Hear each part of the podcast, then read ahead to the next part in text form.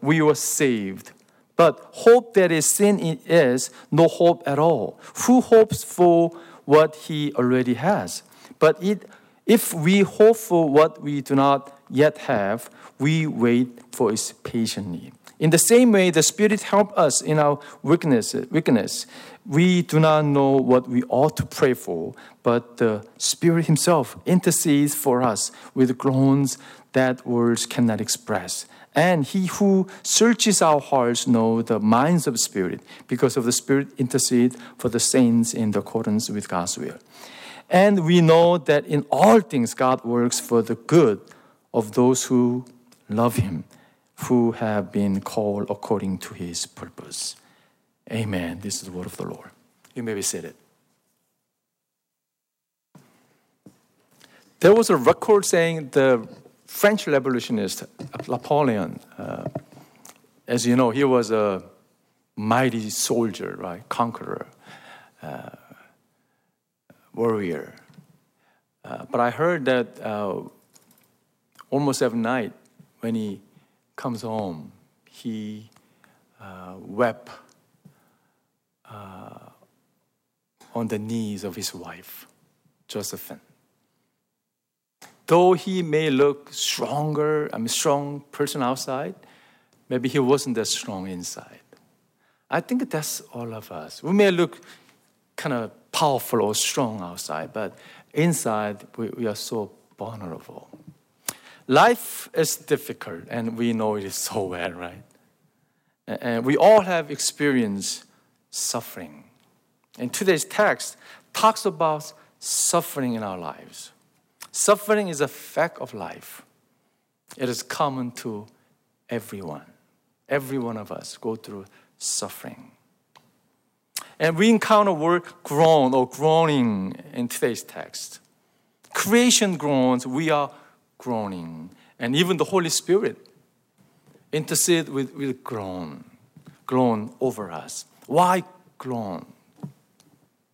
Because creation has, has broken. Because creation became out of order. And we human beings are turned away from God and living in sins.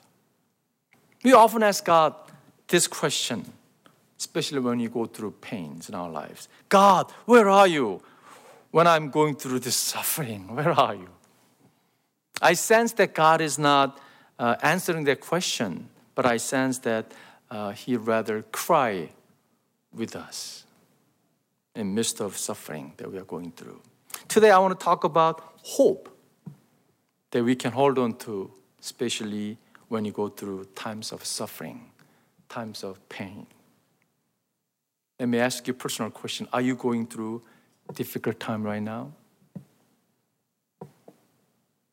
Many of us are going through difficult times, right?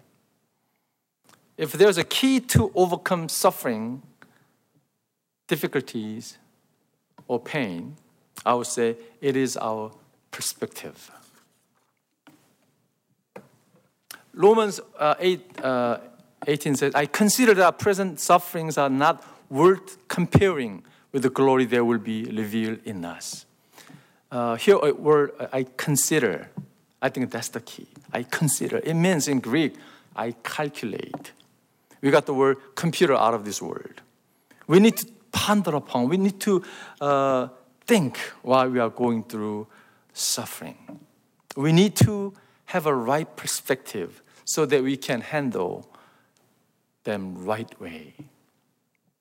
I witnessed to so many people uh, that, they ha- that they have totally uh, different result in similar situations.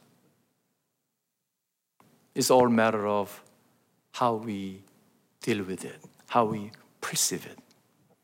So real problem is how we perceive the problem. I think that's the real problem is. We need to develop faith that we can see the situation beyond the situation. I guess we need to have faith, right? And this is what I want to call it hope. Hope in faith. We can survive 40 days without eating food. Did you know that? You can try that if you want. We can survive at 40 days without food. Even, you know, without drinking water, we can survive like at least three days, right?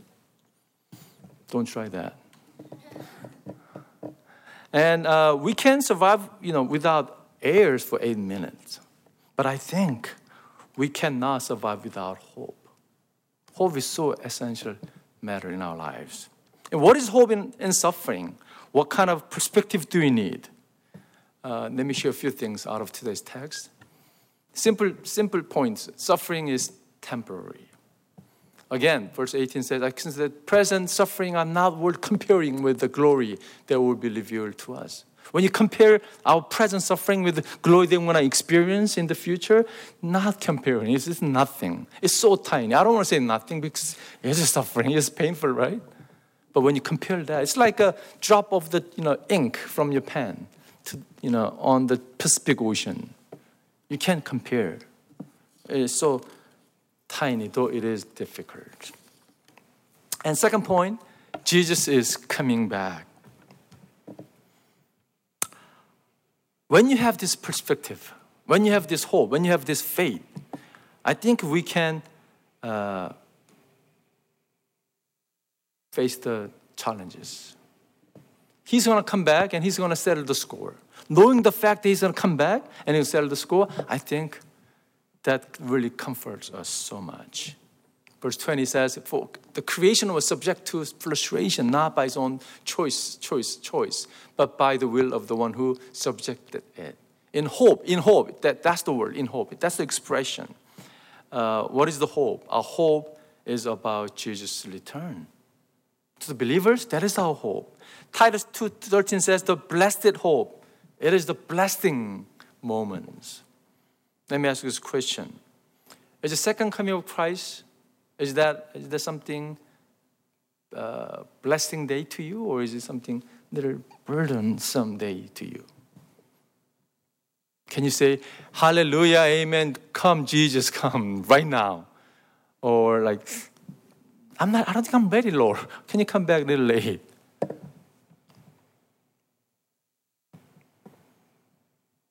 If you have, if we have fear, that means we don't fully understand what gospel is. It's going to, it's, it is going to be blessed day. Not because of what you have done, but what Christ has done for us.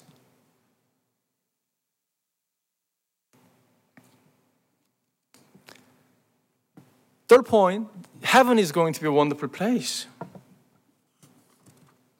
I believe that is the perception we need to hold on to. That's the, that's the hope that we have. That's what Paul says here. We know that the whole creation has been groaning as the pains of childbirth right up to the present time. Not only so, but we ourselves who have been first fruit of the Spirit, groan inwardly as we wait eagerly for our adoption as son, the redemption of our bodies. It's worth to wait. Heaven is our hope. It's going to be a wonderful place. I remember uh, many, many, many, many years ago when my wife, my wife and I went to honeymoon. And, and just planning honeymoon, right? And we have a few couples planning honeymoon soon. And we went to Jeju Island in Korea as our honeymoon. And driver, he was a tour guide same time. He dropped us off at the front of the entrance of the mountain, Halla Mountain in Korea. It's like big mountain. He said, Go up. We won't prepare anything. We didn't even have water. We didn't have proper shoes, but we went up. On the way, I was like, we were like dying. And someone offered us a little cup of the water.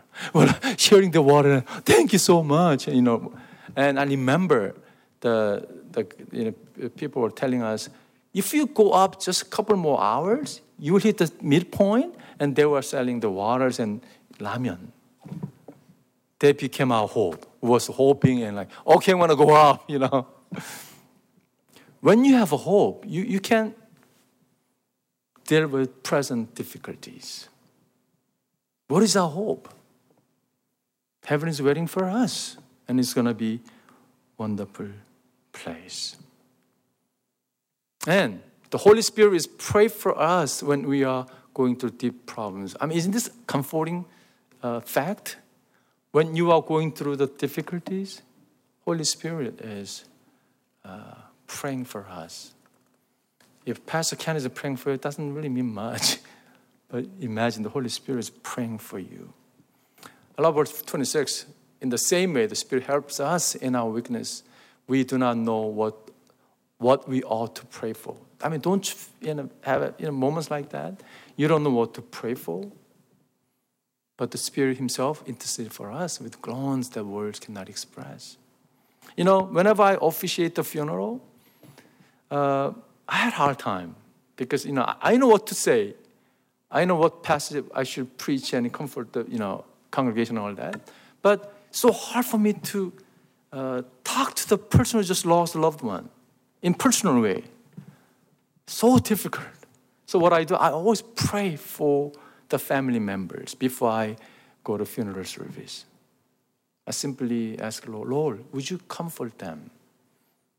I mean, how can I comfort uh, people who just lost their loved one? But every time I witness, God truly comfort the family members. So when you're going through a tough time, remember that you are not alone. Holy Spirit praying for you. Last point God has a purpose behind our problems. If we know, if we have this hope, if we have this perspective, I think we can, we can uh, hold on to, you know, uh, hope, right? Verse 28, well-known passage And most of our Christians know this passage. And we know that in all things, God works for good for those who love Him, who, been, uh, who have been called according to His purpose. Bible doesn't say everything is good, but God's will will be accomplished for the believers. There's no such thing as uh, accidentally happened, coincidence. There's no such thing as that. Everything has a purpose. I love pancake. Anybody love pancake? Yeah. Oh, Ken. Yeah, we have a, yeah. You know, if you eat uh, separately, like a flour separately and, you know, egg separately, you know, oil separately and sugar, doesn't taste good. It tastes awful, right? But somehow if you mix it and properly, uh, you know, make the pancake, you can really enjoy it, right? I think just like that. Uh, our lives is like that. And I'm going to end uh, my message. Actually, this is kind of a long story. So I asked our birthday girl today to read this story. You probably heard the story, story of the three trees. And Jennifer is, this is her birthday. 30, you say 33? 32? 33. Two? Two? Two, right? Okay, I mean, she already said that. That's why, you know, yeah. Uh, and, and, she's getting married next month. And, and so, uh, yeah, thank you, Jennifer. Can you come, come forward and can you read that uh, story for us? Yes, welcome her. Thank you, Pastor. Okay, this is a story of the three trees. Once upon a mountain top, three little trees stood and dreamed of what they wanted to become when they grew up. The first little tree looked up at the stars and said, I want to hold treasure. I want to be covered with gold and filled with precious stones. I'll be the most beautiful treasure chest in the world. The second little tree looked out at the small stream trickling by on its way to the ocean. I want to be traveling mighty waters and carrying powerful kings. I'll be the strongest ship in the world. The third little tree looked down into the valley below where busy men and women worked in a busy town. I don't want to leave the mountaintop at all. I want to grow so tall that when people stop to look at me, they'll raise their eyes to heaven and think of God. I will be the tallest tree in the world. Years passed. The rain came, the sun shone, and the little trees grew tall. One day, three woodcutters climbed a mountain. The first woodcutter looked at the first tree and said, This tree is beautiful. It is perfect for me. With the swoop of his shining axe, the first tree fell. Now I shall be made into a beautiful chest. I shall hold wonderful treasure, the first tree said. The second woodcutter looked at the second tree and said, This tree is strong. It is perfect for me. With the swoop of his shining axe, the second tree fell. Now I shall sail mighty waters, thought the second tree. I shall be a strong ship for mighty kings. The third tree fell, felt her heart sink when the last woodcutter looked at her way. Looked her way. She stood straight and tall, pointed bravely to the heaven, bravely to heaven. But the woodcutter never even looked up. Any kind of tree will do for me, he muttered. With the swoop of his shining axe, the third tree fell. The first tree rejoiced when the woodcutter brought her to a carpenter's shop. But the carpenter fashioned the tree into a feed box for animals. The once beautiful tree was now was not covered with gold nor with treasure. She was coated with sawdust and filled with hay for hungry farm animals. The second tree smiled when the woodcutter took her to a shipyard, but no mighty sailing ship was made that day. Instead, the once strong tree was hammered and sawed into a simple fishing boat. She was too small and too weak to sail on an ocean or even a river. Instead, she was taken to a little lake. The third tree was confused when the woodcutter cut her into strong beams and left her in a lumber yard. What happened? The once tall tree wondered. All I ever wanted was to stay on the mountaintop and point to God. Many, many days and night passed. The three trees nearly forgot their dreams. But one night, Golden starlight poured over the first tree as a young woman placed her newborn baby in the feed box. I wish I could make a cradle for him, her husband whispered. The mother squeezed his hand and smiled at the starlight shone on the smooth and the sturdy wood. This manger is beautiful, she said. And suddenly the first tree knew he was holding the greatest treasure in the world. One evening, a tired traveler and his friends crowded into the old fishing boat.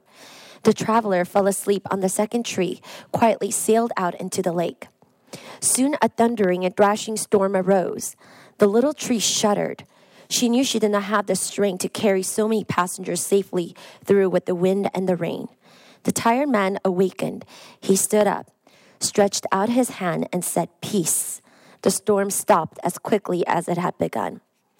And suddenly the second tree knew he was carrying the king of heaven and earth. One Friday morning, the third tree was startled when her beams were yanked from the forgotten woodpile.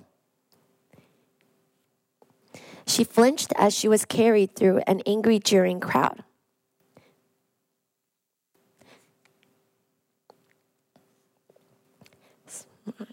She shuddered when soldiers nailed a man's hands to her. Sorry, no, I'm getting emotional.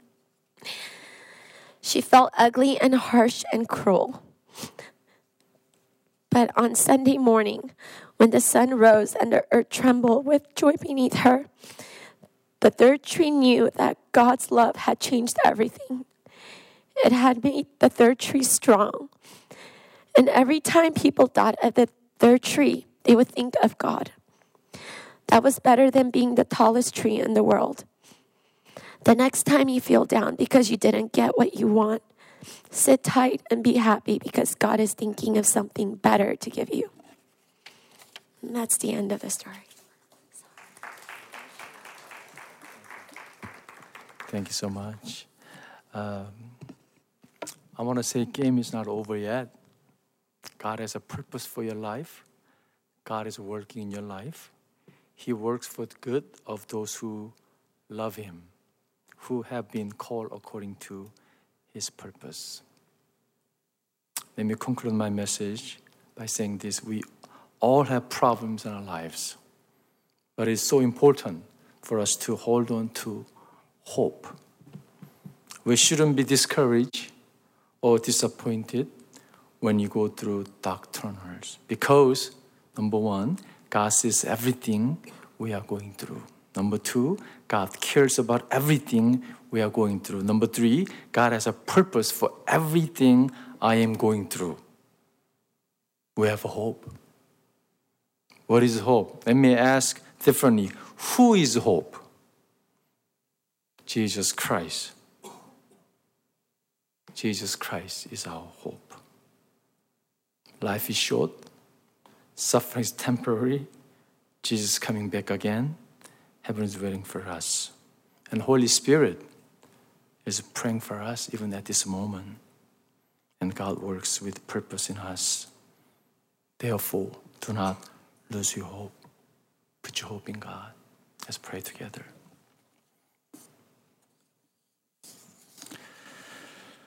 Lord, so often uh, we get discouraged and disappointed, Lord, for the fact that uh, pains and suffering that we go through, Lord God. Lord, help us to know that you are, Jesus, you are our hope.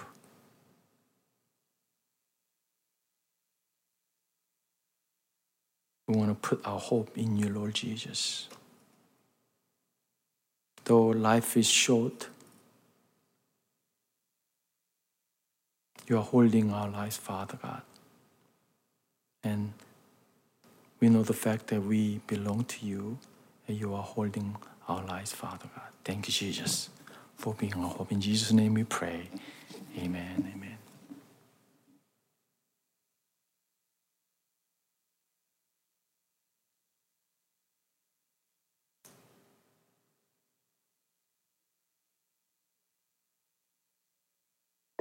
Please join me in the intercessory prayer. Heavenly Father, we thank you for this time of worship. We pray that you will use us this week as an agent of your kingdom. We intercede for the world that is aching to be touched by your grace. We pray that you will be merciful to what's happening around the world. Help us shape a society where all are free of, of the burdens of racism, violence, greed, abuse, and exploitation. Where all people are able to work with dignity, are rewarded fairly, and respected fully. Help shape a society where violence is not tolerated, where the weak are protected, where the elderly are honored for their experience and children are cherished for their gifts. Help us shape churches so that we are united in worship and devotion and bound together in a search for justice for all people. We pray for the congregations in this city and neighborhood. Let our common calling as faithful people not be hampered by differences of our traditions. We also pray for the outreach ministries and congregations around the world. May they know your renewal and transformation. We pray for our families and our friends, for those we see each day and those we have not seen for a long time. We remember before you the sick and the tired, the brokenhearted, and those who mourn. Once again, we trust your leading in our lives throughout this week. We pray this through Jesus Christ our Lord. Amen.